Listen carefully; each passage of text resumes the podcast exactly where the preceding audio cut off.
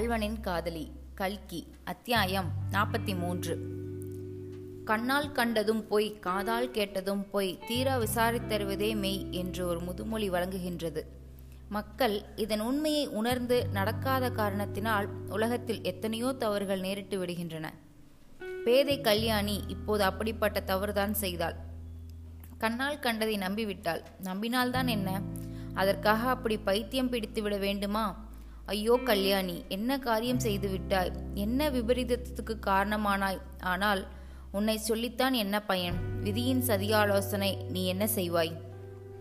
கல்யாணி செய்த தவறு எத்தகையது என்பதை நாம் தெரிந்து கொள்வதற்கு சற்று பின்னோக்கி செல்ல வேண்டியிருக்கிறது. கொஞ்சம் சென்னை வரையில் பிரயாணம் செய்து அங்கே நடந்தவற்றை கவனித்தல் அவசியமாயிருக்கிறது. சங்கீத சதாரம் எதிர்பாராத காரணத்தினால் நடுவில் தடைபட்டு நின்ற இரவுக்கு பிறகு இரண்டு மூன்று தினங்கள் வரையில் அந்த நாடக கம்பெனியைச் சேர்ந்தவர்கள் எல்லோரும் போலீஸ் கண்காணிப்புக்கும் விசாரணைக்கும் உட்பட்டிருந்தார்கள். ஆனால் என்ன விசாரணை செய்தும் கூட அவர்களிடமிருந்து எவ்வித தகவலும் தெரிந்து கொள்ள முடியவில்லை. தாங்கள் சென்னைக்கு வரும் வழியில் தற்செயலாக ரயிலில் வந்து சேர்ந்தவன் முத்தையன் என்றும் தங்களிடம் பலராம் என்று பெயர் கொடுத்திருந்தான் என்றும் சிறந்த நடிப்பு திறமை அவனிடம் இருந்தபடியால் தங்கள் கம்பெனியில் சேர்ந்து கொண்டதாகவும் மற்றபடி அவனை பற்றி தங்களுக்கு ஒன்றுமே தெரியாதென்றும் சொல்லிவிட்டார்கள். உண்மையிலேயே அவர்களின் ஒருவனை தவிர மற்றவர்களுக்கு தெரிந்ததே அவ்வளவுதான் அல்லவா? ஆகவே கமலபதி ஒருவன்தான் விசாரணையின் போது பொய் சொல்ல வேண்டியதாயிருந்தது. அது விஷயத்தில் அவன் கொஞ்சம் கூட தயக்கம் காட்டாமல் அழுத்தமான பொய்யாகவே சொல்லி சமாளித்து கொண்டான். அவன் விஷயத்தில் விசேஷ கவனம் செலுத்துவதற்கு எவ்வித முகாந்தரமும் இல்லாதபடியால் சந்தேகமும் ஏற்படவில்லை. இரண்டு மூன்று நாளைக்கு பிறகு போலீசார் நாடக கம்பெனியின் கண்காணிப்பை நிறுத்திவிட்டார்கள். அதில் ஒன்றும் பிரயோஜனமில்லை என்றும் அவர்களுக்கு நிச்சயமாகிவிட்டது. அவ்வாறே அவர்கள் அபிராமியையும் ஒரு நாள் விசாரணை செய்து அவளமிருந்தும் ஓடிப்போனவனை பற்றி எவ்வித தகவலும் தெரிந்து கொள்ள வழியில்லை என்று விட்டுவிட்டார்கள். அந்த அனாதை பெண்ணிடம் சகோதரி சாரதாமணி தேவி முன்மை விட பதின்மடங்கு விசுவாசம் காட்டி தேர்தல் கூறி வந்தார். ஆனாலும் அபிராமியின் உள்ளத்தில் ஒரு கணமேனும் அமைதி ஏற்படவே இல்லை. சில சமயம் தன்னுடைய அண்ணனின் சாமர்த்தியத்தை நினைத்து அவள் வியப்படைவாள். அப்போது அவளுக்கு மிகவும் பெருமையாய் கூட இருக்கும். அவன் உண்மையிலேயே கலனாயிருந்து நாடகத்திலும் கல்லன் வேஷம் போட்டதை நினைத்து புன்னகை கொள்வாள். அவனுடைய நடிப்பை நினைக்கும் போது அவளுக்கு சிரிப்பு கூட வரும். ஆனால் இரண்டு மாதமாக அவன் சென்னை நகரில் தங்கியிருந்தும் தன்னை வந்து பார்க்கவில்லை என்பதை எண்ணி உள்ளம் நெய்வாள். பிறகு தான் மூர்ச்சியடைந்து விழுந்தபடியால் தான் அவன் இன்னான் என தெரிந்ததென்பதையும் அதனால்தான் அவன் ஓட வேடியிருந்ததென்பதையும் எண்ணும்போது அவளுடைய நெஞ்சு வெடித்து விடும் போலிருக்கும். ஐயோ இந்த பாவியால் முத்தையனுக்கு எப்போதும் துன்பம்தானா? என்று எண்ணி உருகுவாள். பிறகு அத்தனை போலீஸ் பந்தோபஸ்துக்கும் இடையில் அவன் மறுபடி தப்பித்து கொண்டு போனதை நினைக்கும் போது அவளுக்கு உற்சாகம் உண்டாகிவிடும். இப்படி இருக்கும்போது ஒரு நாள் அவளை யாரோ பார்க்க வந்திருப்பதாகவும் வித்தியாலயத்தின் தலைவி அழைத்து வரச் சொன்னதாகவும் ஒரு மாணவி வந்து கூறினாள். நாசமாய் போகிற போலீஸ்காரன் தான் யாராவது வந்திருக்க வேண்டுமென்ற நினைவுடன் அபிராமி சகோதரி சாரதாமணியின் அறைக்குள் வந்ததும் அங்கே அந்த அம்மாளுடன் ஒரு வாலிபன் இருப்பதை கண்டாள். அபிராமி இந்த பையன் உன்னுடைய அண்ணனின் சிநேகிதன் என்று சொல்கிறான். முகத்தை பார்த்தால் பொய் சொல்லப்பட்டவனாக தோன்றவில்லை. உன்னன் அண்ணன் உனக்கு ஏதோ சமாச்சாரம் சொல்லியிருக்கிறானாம். இதோ பக்கத்தரையில் உட்கார்ந்து பேசுங்கள். சரியாக பதினைந்து நிமிஷம் கொடுத்திருக்கிறேன் என்று சகோதரி சாரதாமணி கூறினார். இப்படி அவர் சொல்லி வரும்போதே அபிராமி ஆவல் ததுமும் கண்களால் கமலபதியை நோக்கினாள். அடுத்த அறைக்குள் சென்றதும் அம்மாள் சொன்னது நிஜந்தானா நீங்கள் என் அண்ணனின் சிநேகிதரா? எனக்கு கூட உங்களை எங்கேயோ பார்த்த நினைவாயிருக்கிறதே என்றாள். ஆமாம் பத்து நாளைக்கு முன்பு என்னுடைய விதவை தங்கைக்கு இந்த வித்தியாலயத்தில் ஒரு இடம் கிடைக்குமா என்று பார்ப்பதற்காக வந்தேன். அது உங்களுடைய தலைவிக்கு ஞாபகம் இல்லை. உனக்கு நினைவிருப்பதாக தோன்றுகிறது என்றான் கமலபதி. ஐயோ பாவம். அப்படி ஒரு தங்கை உங்களுக்கு இருக்கிறாளா? அவளை வித்தியாலயத்தில் சேர்த்து விட்டீர்களா? இல்லை. வித்தியாலயத்தில் சேர்ப்பதற்குள் அவள் செத்துப்போனாள் நானே கொன்றுவிட்டேன் என்று சொல்லிவிட்டு கமலபதி சிரித்தான். இந்த ஆசாமிக்கு பைத்தியம் போல் அல்லவா இருக்கிறது என்று அபிராமி எண்ணி அவனை வெகுண்ட கண்களுடன் நோக்கினாள். இல்லை அம்மா எனக்கு பைத்தியம் இல்லை. உண்மையில் என்னுடைய தங்கையை பத்து நாளைக்கு முன்புதான் நான் சிருஷ்டித்தேன். உடனே அவளை விதவியாக்கினேன். அவளால் ஆக வேண்டிய காரியம் முடிந்ததும் கொன்றே விட்டேன். அப்படி அவளை நான் சிருஷ்டித்தது என்னுடைய ஆத்ம சிநேகிதன் ஒருவனுடைய தங்கையை தேடுவதற்காகத்தான். உன்னை இங்கே கண்டுபிடித்ததும். நிஜமாகவா சொல்கிறீர்கள்? என்னை தேடும்படி என் அண்ணன் உங்களை அனுப்பினானா? என் ஞாபகம் அவனுக்கு இருந்ததா? உன் ஞாபகத்தை தவிர வேறு ஞாபகமே அவனுக்கு கிடையாது அம்மா. உண்மையில் உன்னை தேடிக்கொண்டுதான் அவன் சென்னை பட்டணத்துக்கு வந்தது. அந்த இடத்தில் நாடக கம்பெனியில் சேர்ந்தான். அபிராமி அவன் மேலே சொன்னதை சரியாய் கவனிக்காமல் ஏதோ யோசனையில் ஆழ்ந்திருந்தாள். என்ன யோசிக்கிறாய்? என்று கமலபதி கேட்டான். உங்களை பார்த்ததிலிருந்து ஏதோ ஞாபகம் தொண்டையில் இருக்கிறது. மனதிற்கு வரமாட்டேன் என்கிறது. அன்று இந்த வித்தியாலயத்தில் உங்களை பார்த்த ஞாபகமே எனக்கில்லை. வேறு எங்கேயோ பார்த்தது போல் இருக்கிறது உங்களுக்கு நினைவில்லையா? ஆமாம் இன்னும் ஒரு இடத்தில் பார்த்திருக்கிறாய். அதுவும் சமீபத்தில்தான். நான் தான் சதாரம் என்றான் கமலபதி. ஓஹோ என்று சொல்லி அபிராமி சிரித்தாள். பளிச்சென்று அவளுக்கு ஞாபகம் வந்துவிட்டது. அவனுடைய ஸ்ரீவேஷத்தை நினைத்தபோது அவளுக்கு தாங்க முடியாமல் சிரிப்பு வந்தது. பக்கத்தரையில் இருந்த சாரதாமணி கோபித்துக்கொள்ளப் போகிறாரே என்று பயந்து வாயை மூடிக்கொண்டாள். பிறகு அபிராமி கேள்வி மேல் கேள்வியாய் போட்டு கமலப்பதிக்கும் முத்தையனுக்கும் சிநேகிதம் ஏற்பட்ட வரலாற்றை எல்லாம் அறிந்து கொண்டாள். முத்தையன் மதில் சுவர் ஓரம் நின்று அபிராமியை பார்த்ததையும் அவளுடைய பாட்டை கேட்டதையும் கமலபதி சொன்னபோது அவள் கண்ணீர் பெருகினாள். பிறகு முத்தையன் நாடக கம்பெனியுடனே மாலாய் நாட்டுக்கு போக உத்தேசித்திருந்ததை சொன்னதும் அபிராமி ஐயோ அதெல்லாம் இந்த பாவியினாலே தான் வீணாய் போயிற்று.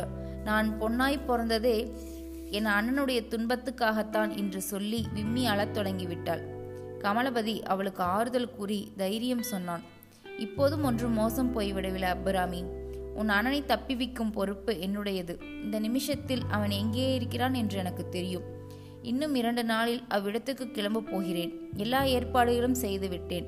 அடுத்த மாதம் இந்த நாளில் உன் அண்ணன் இந்த நாட்டிலேயே இருக்க மாட்டான். அபாயம் இல்லாத இடத்துக்கு போய்விடுவான்.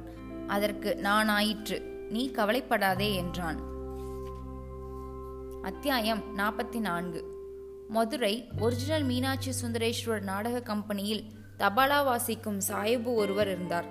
அவருக்கு முகமது ஷரீஃப் என்று பெயர். சில நாடக கம்பெனிகளில் ஹார்மோனியக்காரரையும் தபாலாக்காரரையும் மேடையில் நட்ட நடுவில் உட்கார வைப்பது போல் அந்த கம்பெனியில் உட்கார வைக்கும் வழக்கம் கிடையாது. பக்கவாத்தியக்காரர்கள் மேடையின் ஓரத்தில் மறைவான இடத்தில்தான் இருப்பார்கள் அவர்களை அதிகம் பேர் பார்த்திருக்கவே முடியாது. மேற்படி ஜனாப் முகமது ஷெரீப் சாயிபு ஒரு நாள் ராத்திரி எழும்பூர் ரயில்வே ஸ்டேஷனுக்கு ஒரு கோஷா ஸ்திரீயுடன் வந்து சேர்ந்தார்.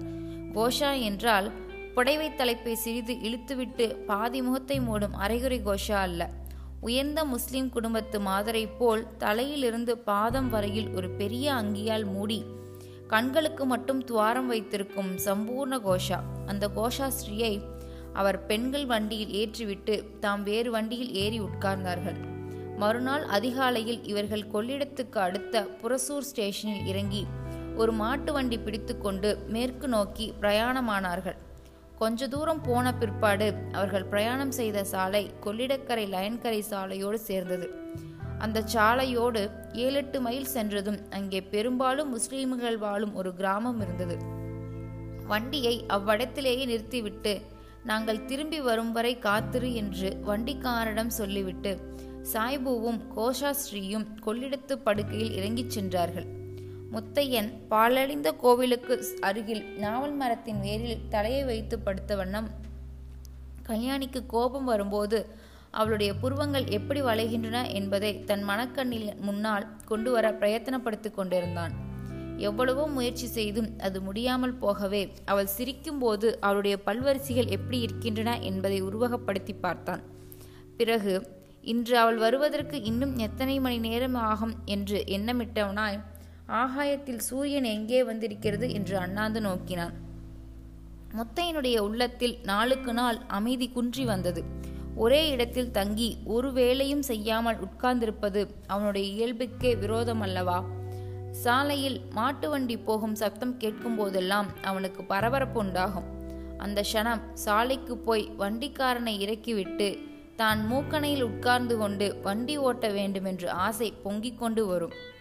ராஜன் வாய்க்காலில் வரும் புது வெள்ளத்தில் குதித்து துளைத்து நீந்த வேண்டுமென்று ஆவலினால் அவன் மனம் துடிதுடிக்கும். எங்கேயாவது மாடு அஹ்மா என்று கத்துவது காலில் விழுந்தால் ஓடிப்போய் அதை பிடித்து குளத்தில் கொண்டு போய் குளிப்பாட்ட வேண்டுமென்று தோன்றும். இன்னும் பூங்குளத்தின் தெருவீதிக்கு போகவும் தன்னுடைய வீட்டை பார்க்கவும் ஆசை உண்டாகும். காலை நேரத்தில் கோவில் பிரகாரத்தில் உள்ள பவளமல்லி மரத்தின் அடியில் புஷ்ப பாவாடை விரிந்திருக்குமே அதை போய் இப்போதே பார்க்க வேண்டும் என்ற ஆர்வம் பொங்கிக் கொண்டு கிளம்பும். இவ்வளவு ஆவல்களையும் அடக்கிக் கொண்டு முத்தையன் பொறுமையுடன் இருப்பதை சாத்தியமாக செய்தவள் கல்யாணிதான். அவள் மட்டும் தினம் ஒரு தடவை வந்து கொண்டிராவிட்டால் அவனால் அங்கு இத்தனை நாள் இருந்திருக்கவே முடியாது.